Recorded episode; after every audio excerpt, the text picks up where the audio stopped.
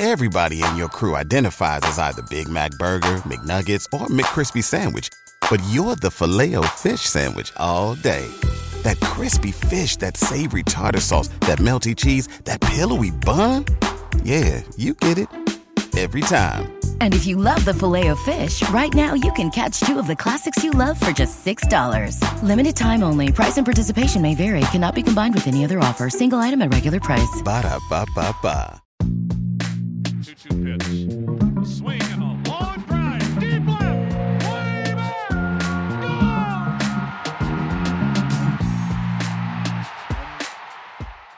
Hey, everybody, welcome to another Baseball America Prospects podcast. I'm Kyle Glaser, joined today by Keegan Lowe to discuss the Giants.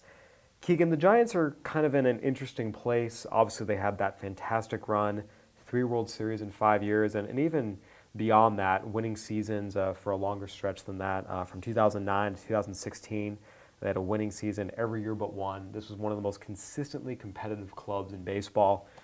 What's followed is two losing seasons, a core that's aging out. We saw some changes uh, in the front office. Farhan Zaidi joining from the rival Dodgers to kind of take over the organization. And a farm system that, in part because they weren't drafting high for a very long time, there wasn't a whole lot there that's kind of been reset now. As we move into 2019, where do you kind of see the Giants at? So I, I kind of think it's an inevitable come down after the, the dynasty, if you want to call it that, from all the even year success. I mean, you mentioned the aging core. It's just a, a real veteran roster, and there's not much coming up in the minors that you can say, okay, you know, these guys are definitely going to be here in 2019, and they're definitely going to produce, and we're going to be back in the playoffs. You know, I don't think we did our farm system rankings in the uh, in the prospect handbook, and Giants are in the bottom five, so there's there's not much coming up. I mean, yeah, you have Joey Bart at the top, and he's exciting, but he just got drafted in June. Um, so yeah, at the major league level, I, I think it's a, a transition period um, for sure. I mean, maybe I mean the the, team, the major league team has talent, but like you said, it's older and they've had two back-to-back losing seasons, so nothing gives me a lot of hope that they're going to turn it around and win 90 games, especially in a really tough NL West. Um, so yeah, I think it's a, a, franchise that is not obviously not used to being in this position, especially you know in the last decade plus. But I think it's a, a franchise that is definitely in a transitional fra- phase, if not if you don't want to call it rebuilding, it's at least transitional from trying to go from old to young again. And we saw last year they kind of doubled down. They went out and acquired Andrew McCutchen. They acquired Evan Longoria. Didn't make a huge dent. Uh, they ended up trading McCutchen. Uh, Longoria is still around, but he's obviously another one uh, who's kind of aging out. At the same time, it does feel like there's a bit of a, a, change in mindset with this new Giants front office group led by Farhan Zaidi. Maybe more of a recognition that, okay, the way our team is currently constructed with you know the age of some of our guys we're relying on plus there's just a lot of holes throughout that roster okay yes you have a buster posey and a brandon belton and brandon crawford but you haven't had anyone in the outfield for a couple years now um, it's not a complete team and that's something that takes a little bit to kind of build back up it does feel like there's more of a recognition of that and, and you spoke with giants front office officials throughout this process did you sense that there is that kind of a, a new mindset, the, the turning the page type thing that's kind of, you know, overtaking this organization here? I think that's fair. I think anytime a franchise this respected has back-to-back losing seasons, I think everyone realizes, hey, we need to. This is not going to keep working. You know, we got to do something different. It's time that you know we maybe we change some of the ways you mentioned the front office turnover. I think that's a, a step in the right direction. Um, not to say anything of the previous regime. Obviously, they had great success, but just it, it, it, seemed like it was time for something else in San Francisco. Um, and so, yeah, I think that's kind of where we are heading into 2019. And I'll say this as we go through this uh, system discussion, Giants fans, lest you start feeling discouraged, because as Keegan mentioned, there's not a lot coming anytime soon. Just go back to, you know, if I had told any San Francisco Giants fan at the start of this decade, considering the Giants had not won a World Series since moving from New York to San Francisco in the 50s, if I told you at the start of this decade, okay, guys, you're going to win three World Series in the first five years of this decade, but then the next, you know, 10 or so, or not even 10, the next five, you'll make the playoffs once and have a couple of, of last place seasons. They would take that trade every day of the week. Exactly. That's like, I think, it, not the same a little bit later, but it's like the Red Sox this year. Yeah, they might have the worst farm system in baseball, but who cares if you're winning 110 games and winning a World Series? And obviously, the Giants are a few years removed from that kind of performance, but it's still at some point you win three World Series. That's that's the point, and then you got to hit the reset button. It happens with every major league team, and that's just kind of where we are in the cycle for the Giants.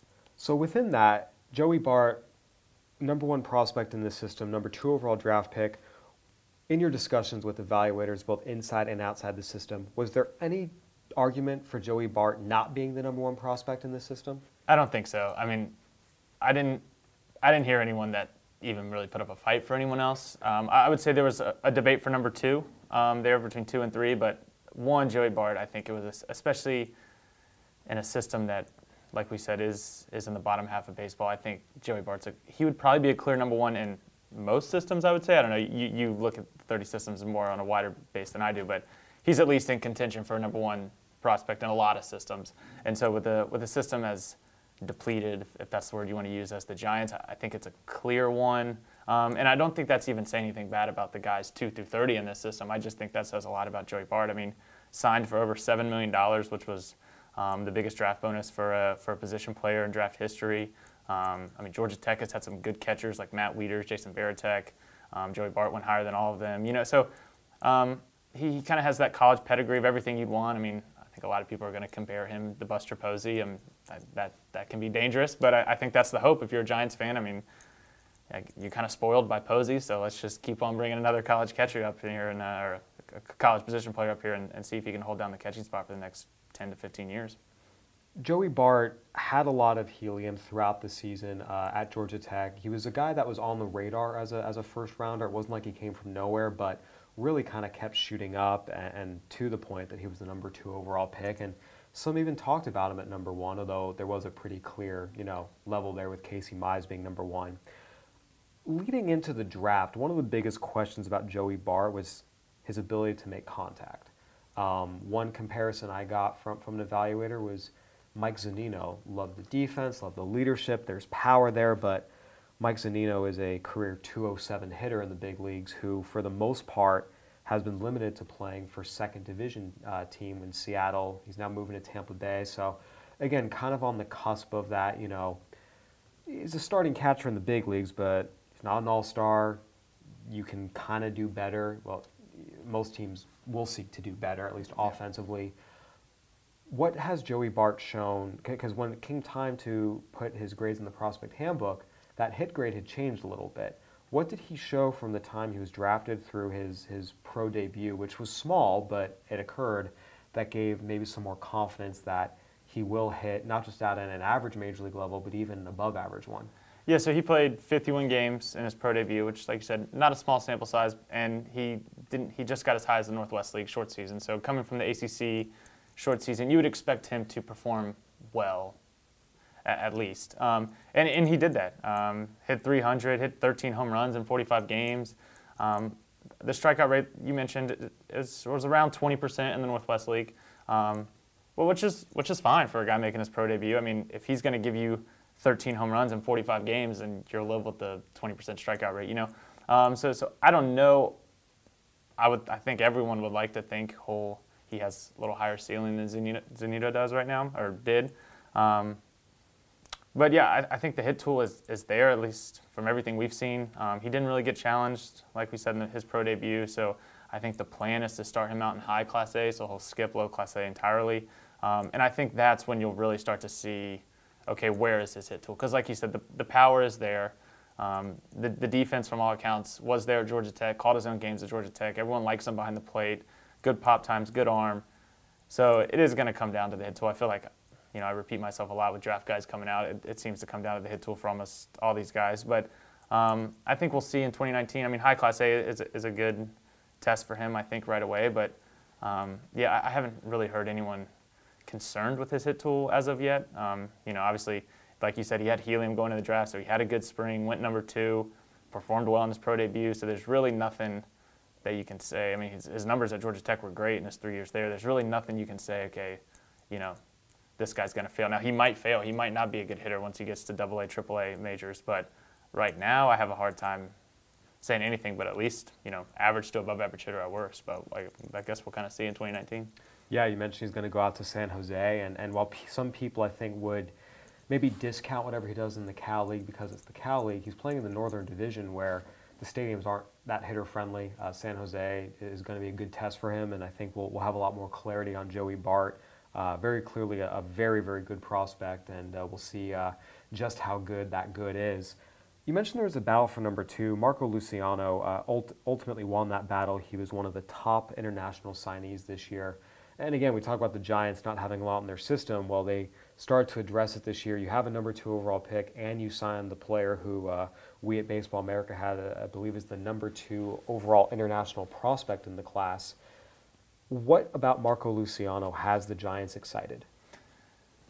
Well, first of all, I think he's just a, a, great athlete. Only 17 years old, but just a premium athlete, and that I think that kind of gets your attention. Just kind of jumps off the page here at first. Um, they're going to stick him at shortstop for now. Um, he's about 6'2", 180, so there's always a chance. I mean, anytime you're 17, there's always a chance by the time you're 22, you're you know way different shape and size than you were five years ago. So um, I think he'll start at shortstop now. The Giants seem to think he'll be able to handle it, but they also think that he's a good enough athlete that if he needs to move to center, he'll be able to handle that. If he has the hands and the lateral quickness for second base or even third base. Um, so, so I think defensively there's still some questions, but you know, he's 17, so there's going to be questions just depending on how he grows. But um, really, the Giants were really impressed with his bat. Um, I know there were some swing and miss concerns, kind of when, when the scout, you know, when I know Ben Badler, um, our international guru, when he was going around um, scouting these these international prospects for 2018, I, there's some mention of some swing and miss concerns, but um, strong hands, quick bat bat speed. Um, the uh, couple people I've talked to said he, they think he could have plus power in the future. I mean, a lot of that depends on how he does grow. Um, but yeah, I think just five tool potential in this guy, um, which is impressive. And that's really what you're looking for when, when you're signing a 17 year old out of the Dominican Republic. Just how many tools does this guy have now and what can I kind of dream on? And I think from everything I've heard, you can dream on all five tools as being at least average, if not above average to plus.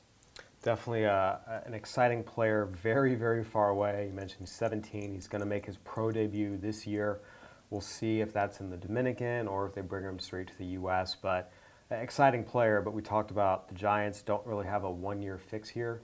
Uh, this is another guy that's going to take five, six, maybe even seven years, as some of these international guys do, just because they signed so young and the path is so long.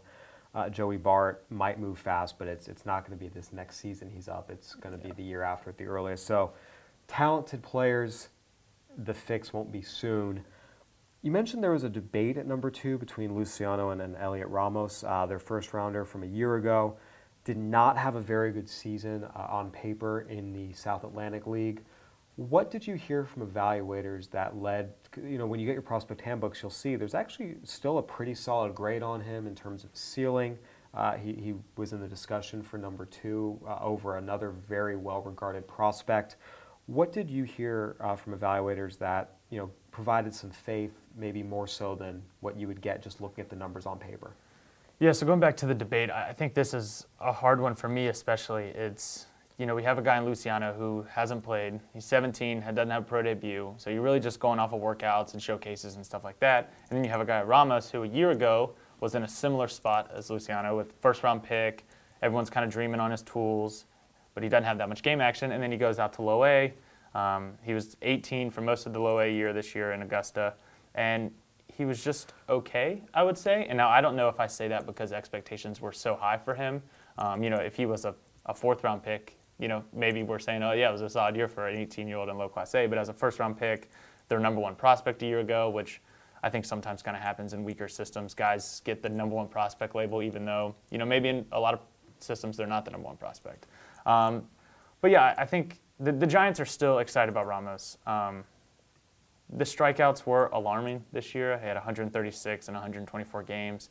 Um, just gets a little aggressive at times. He's never going to be a big walk guy. Um, he's always probably going to be aggressive. I mean, obviously he's only 19 now, so there's some maturation that will go into his approach, I'm sure, and he'll, he'll learn how to kind of improve those areas. But still a power speed threat. I mean, hit 11 home runs, um, which is solid, I, th- I think um, for an 18 year old. Stole eight bases in 15 attempts. Um, not great. You would like to see him get a little better instincts on the on the bases, but um, kind of built like a. I got I got this a couple times actually. Kind of built like a, a football running back or, or, a linebacker or a safety or something. You know, just looks like an athlete out there. Um, stuck in center this year. Um, they liked what they saw in center. it, it's weird because in AT&T Park, or I guess Oracle Park now in San Francisco, you know, right field is so big. So, you know, if he stays with the Giants, and we're talking three, four years from now, a move to right field might be likely, if, not at least you know 50-50 maybe. But center or right, he should be above average defender in either spot. Has the arm for right.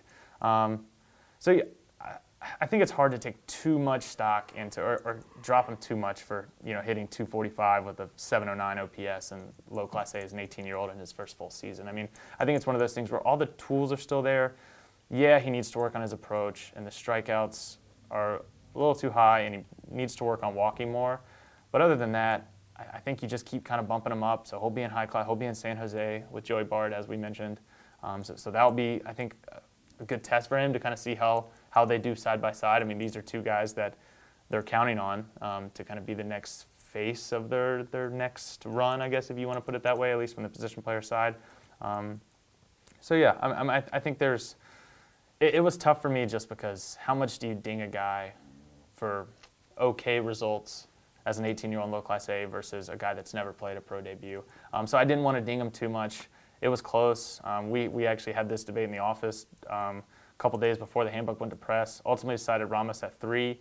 But I think if you if you came in here and said no, Ramos is definitely two, Luciano's three, I'd be fine with that as well. I don't think there's a big difference right now. That may be in another year if, Ramos hits 210 at high class A and Luciano looks all worldly when he makes his pro debut, then maybe there starts to be a gap there. But as it stands right now, I don't see much of a gap. Um, but it will kind of be up to Ramos to maybe improve some of these kinks next year. Yeah, you know, it was interesting going back and looking through our scout notes we compile over the course of the year.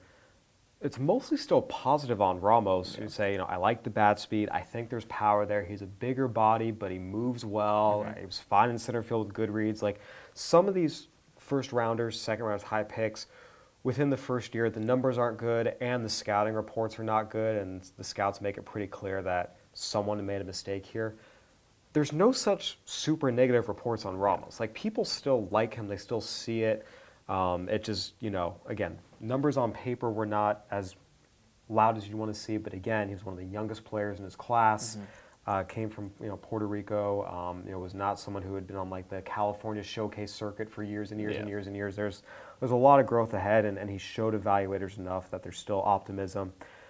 From the outside looking in, I would say, it, at least again, to an outsider, it looks like, you know, Joey Bart's the clear number one. You mentioned these two, three. That's kind of that second tier.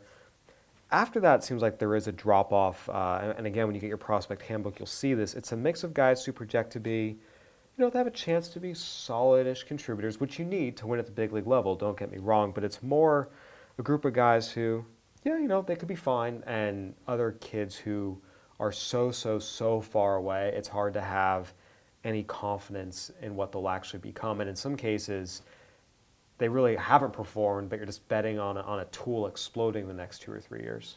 Yeah, I, I think that's fair. I think kind of how I broke it down is like you said, Bart, clear one, debate for two and three, drop off. I would say these next four pitchers, four to seven, um, I could I could hear arguments to put them in any order. Um, all right-handers, um, all kind of different ceilings and floors, but all comparable. I think when you weigh those two things. Um, so, so we put Shaun Anderson four and Sean Hjelle four uh, at five to round out the top five. I think those are two guys that, kind of like you mentioned, solid contributors. I don't know if you're ever going to see either Anderson or Hjelle as more than a three at best in, in a starting rotation. More likely, maybe four or five um, starters. But like you said, you need those guys. And I think, especially in the case of Anderson, he's close. I mean, already saw some action in AAA. I wouldn't. I mean, we'll see how 2019 goes and what moves they make in the offseason. I wouldn't be surprised at all if you saw him in San Francisco in 2019. Um, Hjelle obviously just got drafted second round um, after the, the, pick after they took um, Joey Bart. So obviously a little farther away. He's another guy that I could see in San Jose as a, a former SEC pitch of the year, has that college pedigree.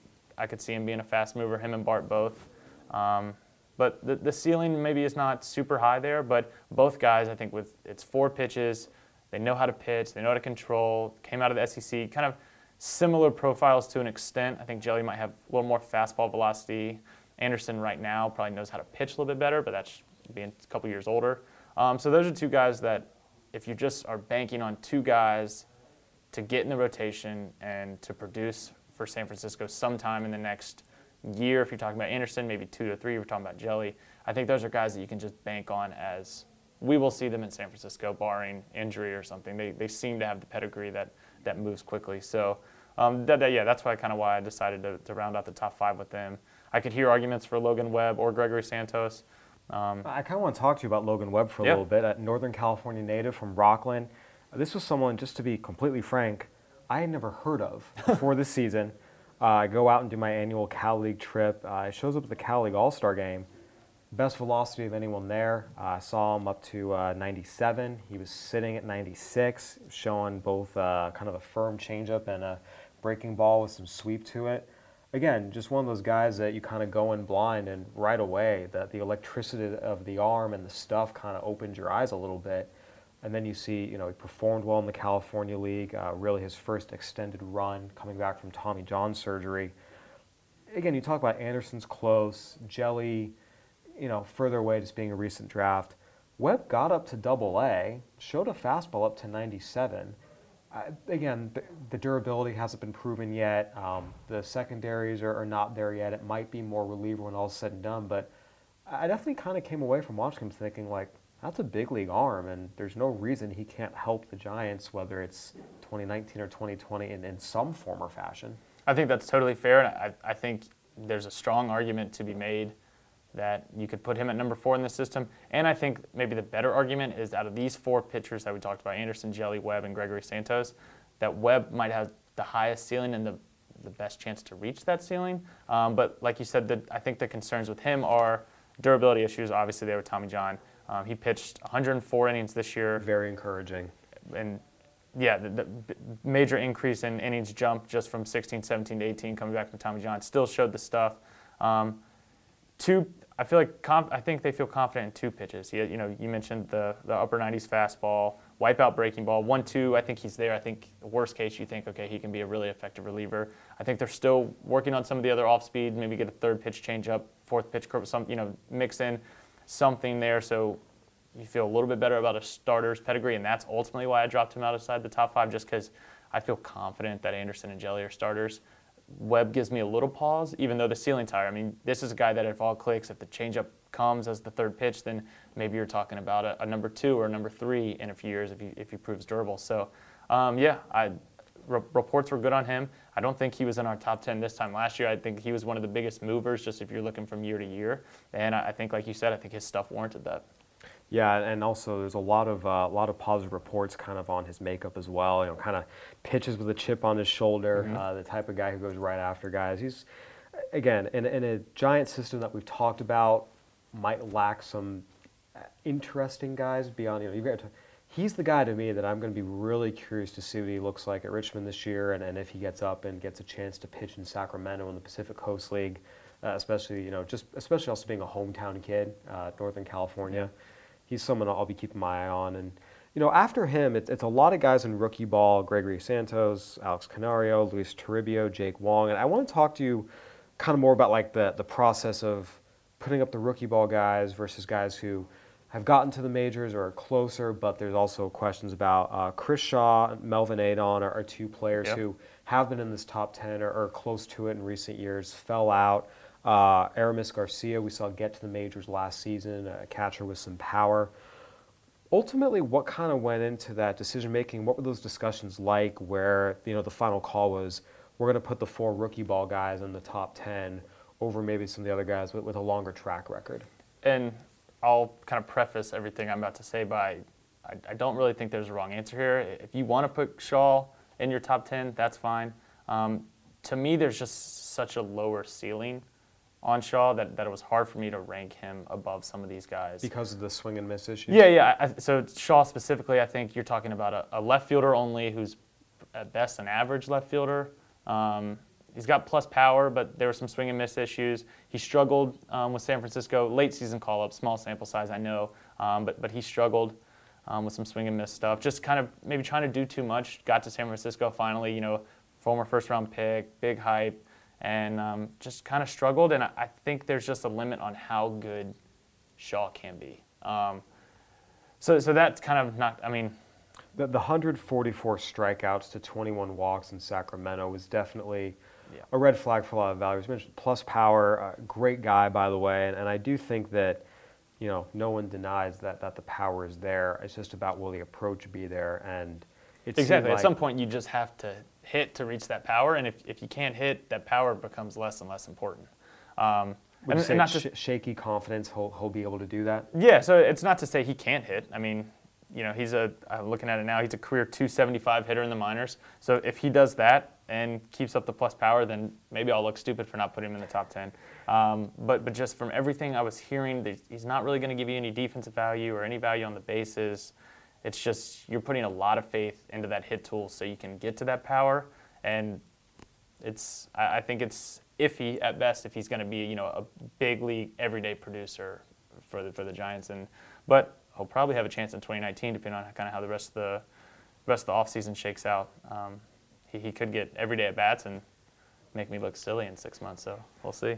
In terms of guys like the guys that went him, Santos, Canario, Toribio, um, what what did they show, even in very very small samples, that you know created that excitement that okay, these are guys that you know we, we do want to run up this high, even with that small sample size. Yes, I, I think Toribio is probably the, the best example of this in terms of running a guy up um, who, who flashed a little bit, but like you said, small sample size, rookie ball.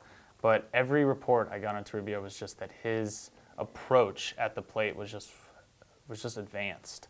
Um, just knows how to just kind of knows how to work an at bat. Um, 51 walks and, and 64 games. Had a 423 on base percentage in the Dominican Summer League.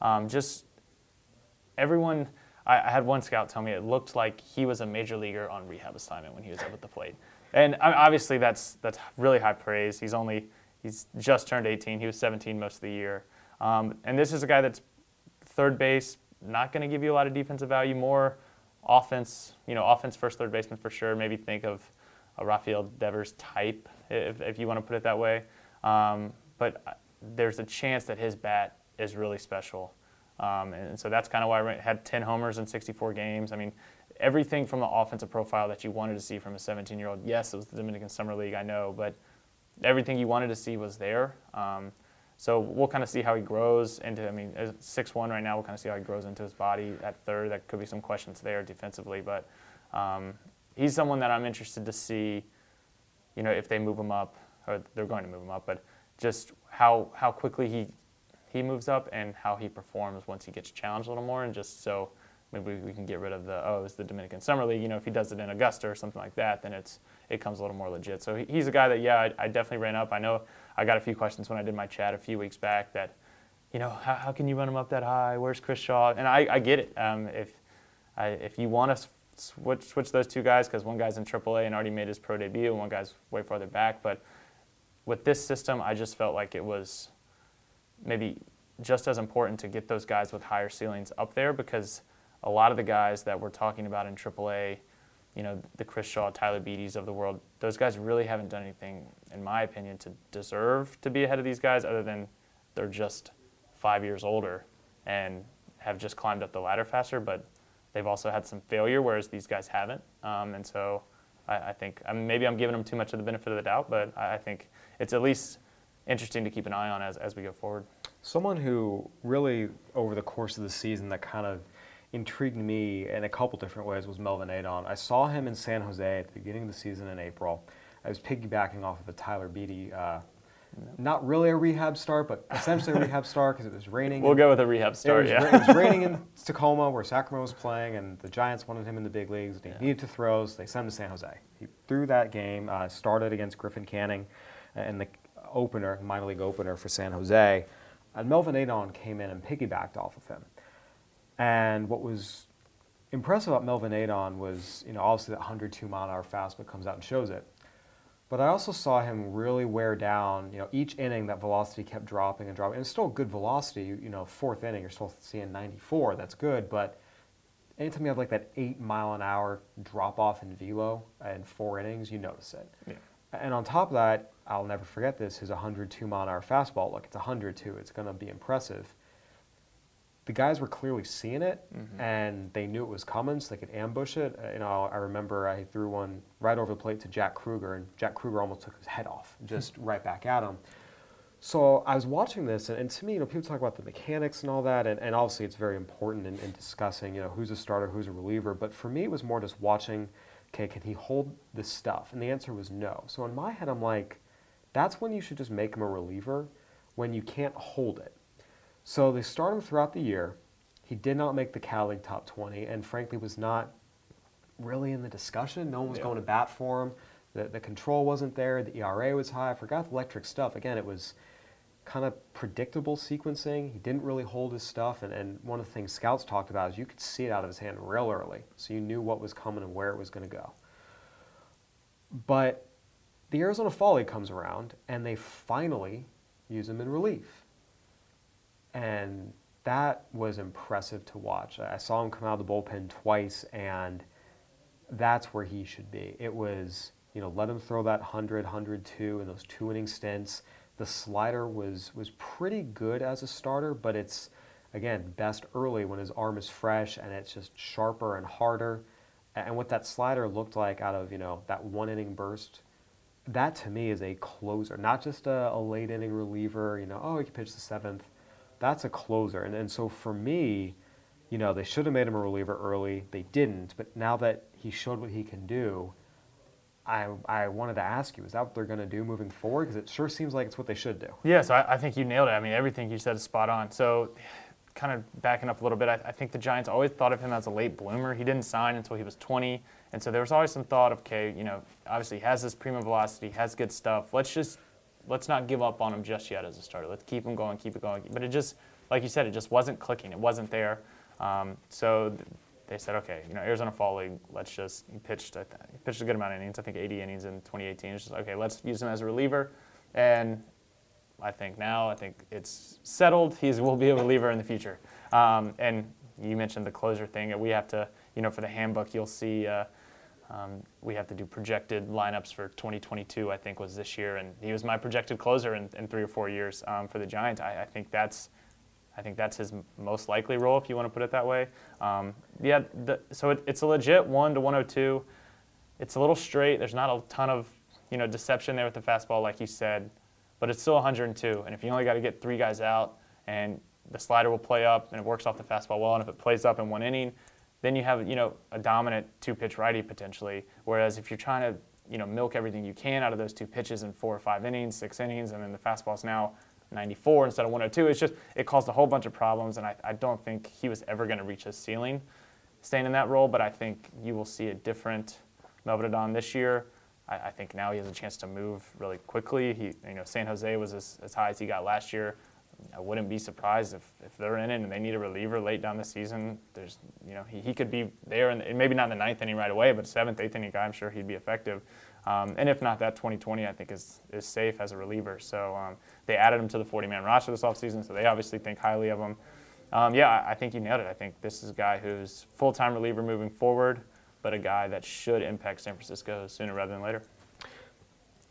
There isn't a tremendous amount of depth in this system, but there are some guys who have done some interesting things or had a little bit of pedigree in the past. Maybe they've fallen by the wayside, but there's some hope they can get it back. Who's the sleeper in this system or, or someone down maybe in the back half that you think Giants fans should, should keep an eye on? Um, so I'll kind of preface this by saying I think once you kind of get outside the top eight or nine, um, and we kind of talked about the Chris Shaw range, I think from nine to maybe 30, you could probably put these guys in any order you want. You know, I mean, and maybe that's what you kind of mean by the lack of depth, but there's not a lot of separation. So it wouldn't really surprise me if a guy I ranked 28th next year was 11th or something like that. You know, it wouldn't really surprise me. But in terms of a sleeper, I'll go Juan De Paula, which is a, a guy that just got in the, you talked about the McCutchen trade when they sent him to the Yankees, I think on August 31st, the day right before the, the, the waiver trade deadline. Um, so he only made one start with the Giants, but it's kind of skinny, six foot three right hander with just a lot of projection. Had a really good start in Augusta, um, which is probably where he'll be for 2019.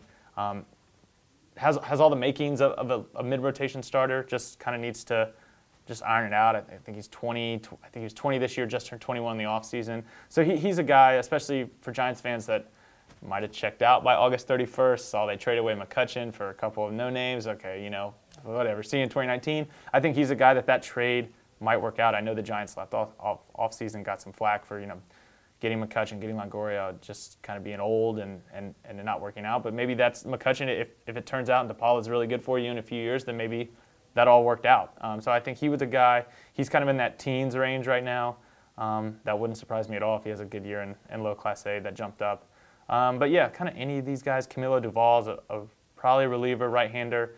Um, he's a guy that, uh, you know, premium velocity, upper 90s could, could move quickly, probably be in San Jose, probably be their top relief option for a team that should be pretty good in San Jose, like we mentioned with Bart and Ramos. So the San Jose team keeps sounding really good. The Yeah. more we talk about, there's so a lot I of guys. I, I actually got this question in my chat. Um, someone was asking, he you know, lives in Augusta or something, and he was, you know, who who am I going to see in Augusta? Am I going to see Bart and Ramos and all these guys? I was like, if you know, you need to probably go out to San Jose because if, if there's one kind of you know, gleam of hope for the Giants in 2019 in the minors, I would say it's probably going to be in San Jose. You have Bart, Ramos, Hjelle, maybe Doval. You'll have some other guys. Um, so, so that would be the one team that, that I would watch out for. But yeah, it wouldn't surprise me if any of these guys back in the 20. I mean, Garrett Williams was a guy, a lefty starter, um, starter for now. Might have some reliever questions, but he was a guy that ranked in our top 10 last year.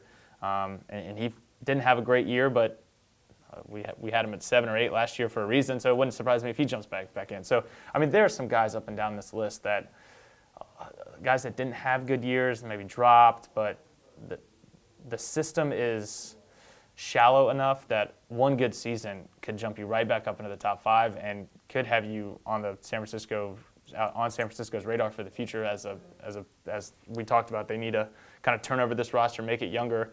One good season in the minors, you could go from 26th on this list into the top 10 and, and be someone they're counting on in 2020. And we know the Giants will continue adding. Obviously, they're going to have another high pick uh, this coming season after finishing fourth in the National League West. They have not made any huge sell-off type of trades yet this offseason as of this recording on uh, January 16th, but that could change between now and opening day. See if, if some big That might change by tonight, honestly. You probably just jinxed it. so you know there, there's still going to be some some additional talent coming into the system and uh, you know again giants fans I, I think if things get rough just look up at those three pennants Exactly. and, Just uh, look up YouTube videos of the World Series championships. It'll be fine. and, and and you can even make that hour drive well without traffic hour drive down to san jose Yeah, there you see, go. see a little bit of a little bit of uh, promise for the future Mm-hmm. and just it is what it is, but but I think every San Franciscan and, and native Giants fan would say it was worth it, and now I just gotta go through this process. Yeah, I just think about it this way. There's probably fans of 25, might be a that would probably trade the last decade for what the Giants did. You know, I mean, at, at least 25, maybe more than that. I think all. I mean, no one's won three World exactly. Series Yeah. So decade. yeah, I, I maybe you go all 30 20. I Yeah, all 30 29 will trade. Yeah. all so 29, yeah. So if if you're feeling down on yourself, just think that all 29 fan bases might trade to be where you've been the last 10 years, and so you're just kind of it's cyclical. You'll be back. Uh, Joey Joey Bart will be leading the way for the next 15 years, and you'll have your next Buster Posey. It'll be all everything will be all right. That is the dream. Keegan, thank you so much for joining us today. We appreciate all your hard work. And uh, folks, let us know if you enjoy our podcast. Give us a rating, review uh, on iTunes or, or whatever uh, platform you choose to listen on. We are uh, doing this for you guys and we enjoy it. And let us know what you want to hear more of and what we can do better. In the meantime, for Keegan Lowe, I'm Kyle Glaser. Thank you for listening to another Baseball America Prospects podcast.